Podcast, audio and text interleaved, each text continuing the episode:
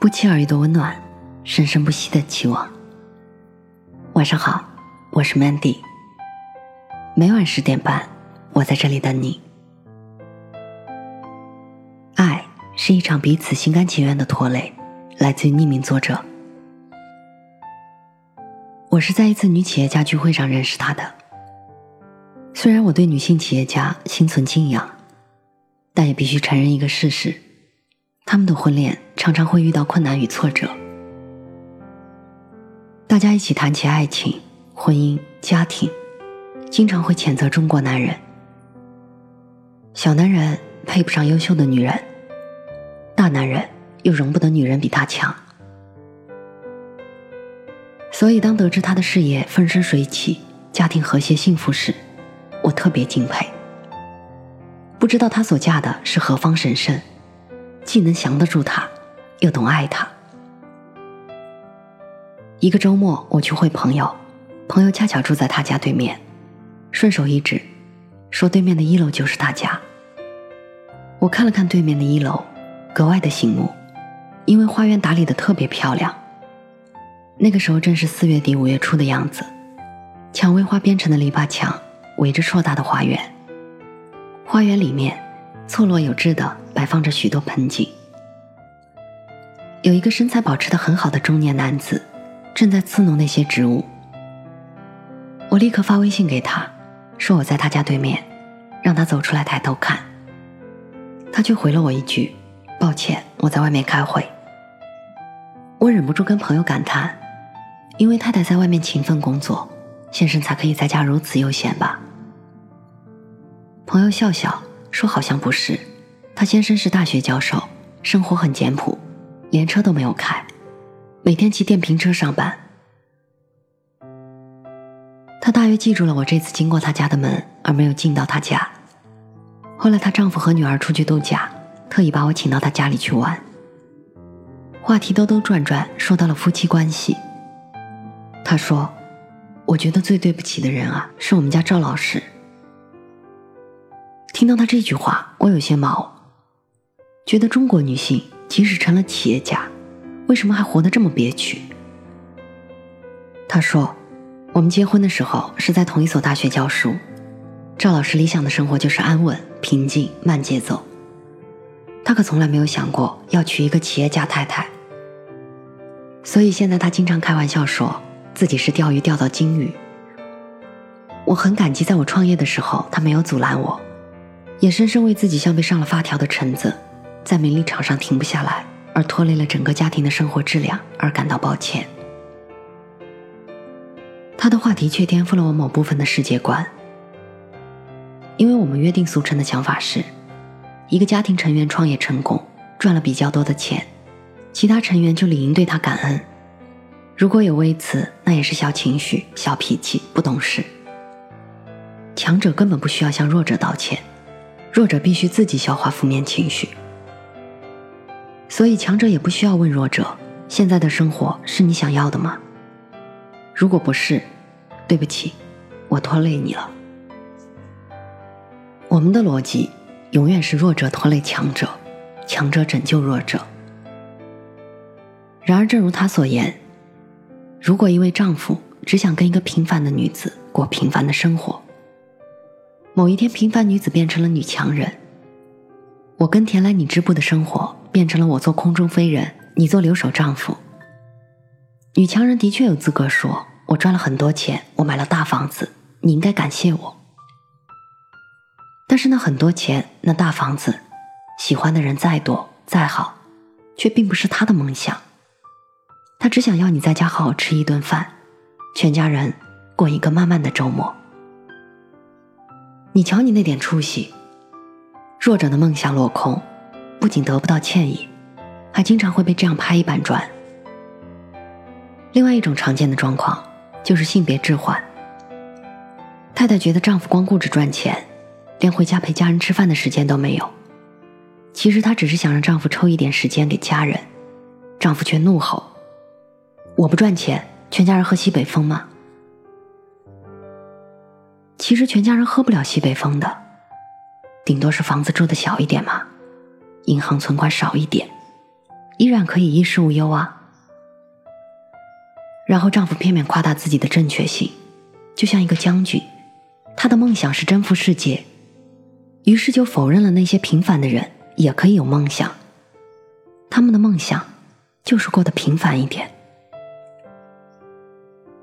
所以说，爱是一场彼此的拖累，不是只有跑得慢的人拖累跑得快的人，更可能是跑得快的人拖着跑得慢的人，后者累得气喘吁吁，苦不堪言。跑慢一点吧，他说。你真是个怪人，跑快一点可以得第一啊，他说。其实他真的不喜欢得第一，那是他的梦想，他成全他，他却当作理所当然。奋斗就奋斗嘛，干嘛要说是为了太太，为了全家呢？一个奋斗者，他的努力多半是为了成全自己的野心，让家人过上富裕的生活只是赠品而已。赚钱多少，职位高低，不是衡量有没有拖累伴侣的理由。有人心心念念想当第一夫人，就有人会觉得当第一夫人是一场酷刑。俄罗斯前第一夫人柳德米拉就是个典型的后者。柳德米拉喜欢文学，喜欢艺术，爱看戏剧，当她的生活被过多的关注时，就会有焦虑感。普京直言离婚是因为总统这份工作，他说，我所有的工作都要公开，都在公众的注视下，有些人喜欢，有些人不喜欢，也有些人完全无法忍受。婚姻漫长，总有些事情的发展是出乎我们的想象的。你不知道一个跟你一样热爱生活，看花观鱼的人会不会变成日理万机的大老板，工作狂。所以才有了一个词叫磨合。磨合是双方的放低身段，而不是一方的理直气壮。尤其不能以世俗意义的成功去衡量谁更应该放低身段。当两个原本站在同一水平线的人出现在了世俗眼中，强的一方和弱的一方，进攻的一方和保守的一方，进攻的那一方的态度决定了这个家庭的稳定性。如果进攻的一方觉得自己是大功臣，伴侣应该感谢，没有资格提要求，我给你的生活都是好的，我没给你的你不能要。这样的态度是谈不谈钱都伤感情的。没有人愿意真正被钱绑架，生活还有其他的乐趣，也不是所有人都愿意生活在光环之下的。刘德华隐婚，很多人觉得他是伪君子、直男癌，为了事业不顾太太感受。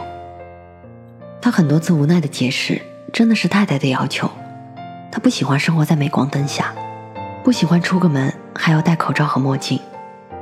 我当然要尊重他的感受，影响了他的生活已经很抱歉了。其实这个态度真的很赞，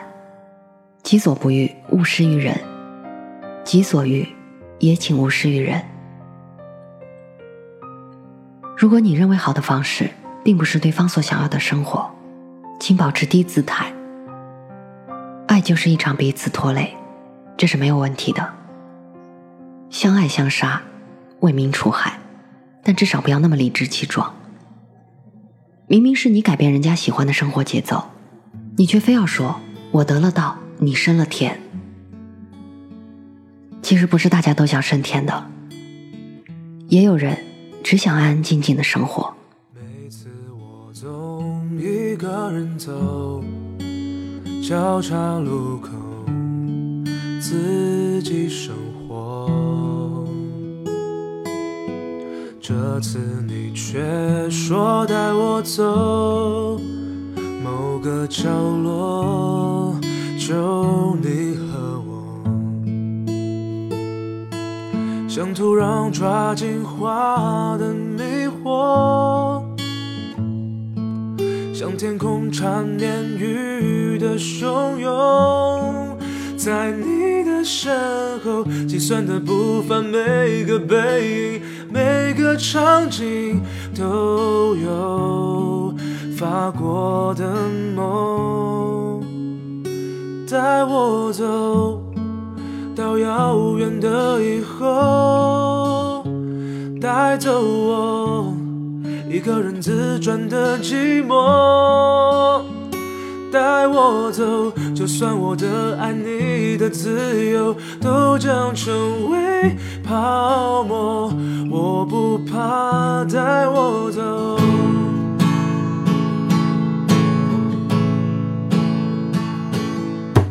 每次我总独自远走，保持缄默，不皱眉头，这次你却说一起走，彼此温柔，从此以后，像土壤抓紧花的迷惑，像天空缠绵雨的汹涌，在你的身后，计算的部分，每个背影，每个场景都有发过的梦、哦、带我走到遥远的以后，带走我一个人自转的寂寞，带我走，就算我的爱你的自由都将成为泡沫，我不怕，带我走。白马流过漆黑尽头，潮汐袭来，浪花颤动，凝在海岸结成冷漠、oh, 蔷薇朝向草原寄愁，邮差传来一地彩虹，刻在心中，拍打着脉搏，带我走到遥远的以后，带走我一个人自转的寂寞，带我走，就算我的爱你的自由都将成为泡沫、oh, 带我走